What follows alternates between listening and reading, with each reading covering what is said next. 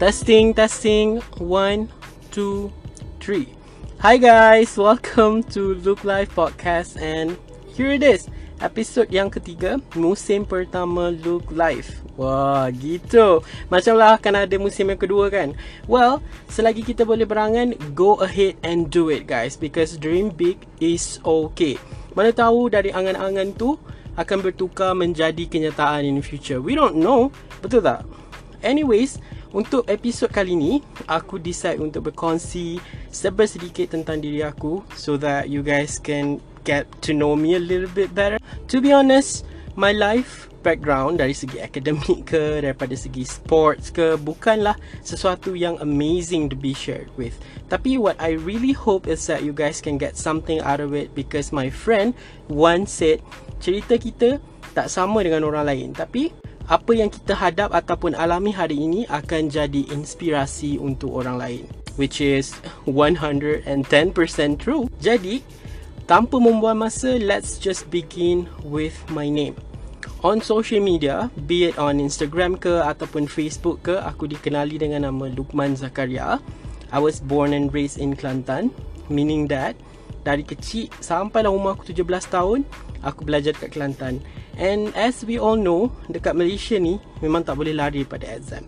Kita ada UPSR, PMR and the last one is SPM. Ketiga-tiga exam ni adalah exam yang boleh dikatakan sangat penting dan sesetengah orang memang tak nak reveal orang punya result dengan public especially orang macam aku lah sebab result teruk sangat sampai nak share dengan kawan-kawan pun aku rasa malu. Tapi not on this episode guys. Sebab untuk episode ni aku akan share je dengan korang So that korang tahu yang korang tak keseorangan. Untuk UPSR Aku dapat 1A 3B 1C Which is I think not bad For someone yang lambat pick up macam aku. Tapi uh, Bila dapat result macam tu Of course lah kan. Aku tak dapat peluang Untuk uh, Sambung belajar dekat SBP Ataupun MRSM jadi aku sambung je lah belajar dekat sekolah menengah kebangsaan. Masuk je tingkatan 3 ada satu exam yang agak mengerikan which is PMR ataupun sekarang ni orang panggil BT3. Bila dapat result tu aku macam kecewa jugalah sebab masa tingkatan 3 aku adalah salah seorang pelajar uh, quote unquote harapan untuk dapat A dalam PMR but I didn't you know siap pakai batch 8A lagi tau dekat sekolah tapi result cuma 1A, 6B and 1C. Dia macam repeat balik apa yang aku dapat UPSR dulu which is I don't know why, maybe tu je kot tahap otak. Bila dah habis tingkatan 3, bermulalah journey ke tingkatan 4 di mana waktu ni aku ditempatkan di kelas sains. Untuk kelas sains memang kena belajar semua benda, termasuklah fizik, kimia, bio. Sejujurnya masa ni aku memang tak fikir pun pasal subjek apa yang aku belajar apa yang aku ada dalam otak ni adalah aku nak satu kelas dengan kawan aku. Padahal waktu tu aku boleh je tukar kelas sastra if aku rasa tak boleh nak teruskan belajar subjek sains but I didn't do it. Dua tahun aku struggle belajar fizik, kimia, bio semua ni sampai efek aku punya result SPM.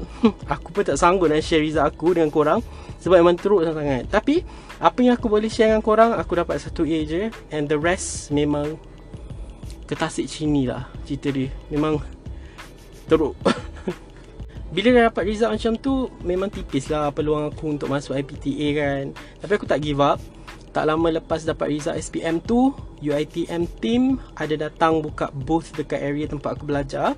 Dekat booth tu kita boleh scan kita punya result tau and tengok course apa yang kita layak apply dekat UITM according to our SPM result. Jadi aku pun gigih lah juga pergi dan Alhamdulillah ada beberapa course yang aku layak apply. Then aku isi UPU semua and expect and as expected aku tak dapat offer dari mana-mana IPTA bila dah isi UPU ni akan adalah offer later dari beberapa IPTS sampai dekat rumah. Aku dapat few and aku pilih untuk sambung belajar dalam course Tourism Management di Aldo Star Kedah. After 3 years belajar dekat sana memang tak membanggakan pun. Tapi aku tetap bersyukur lah sebab believe me aku struggle juga masa belajar dekat college sebab aku ada paper yang aku repeat.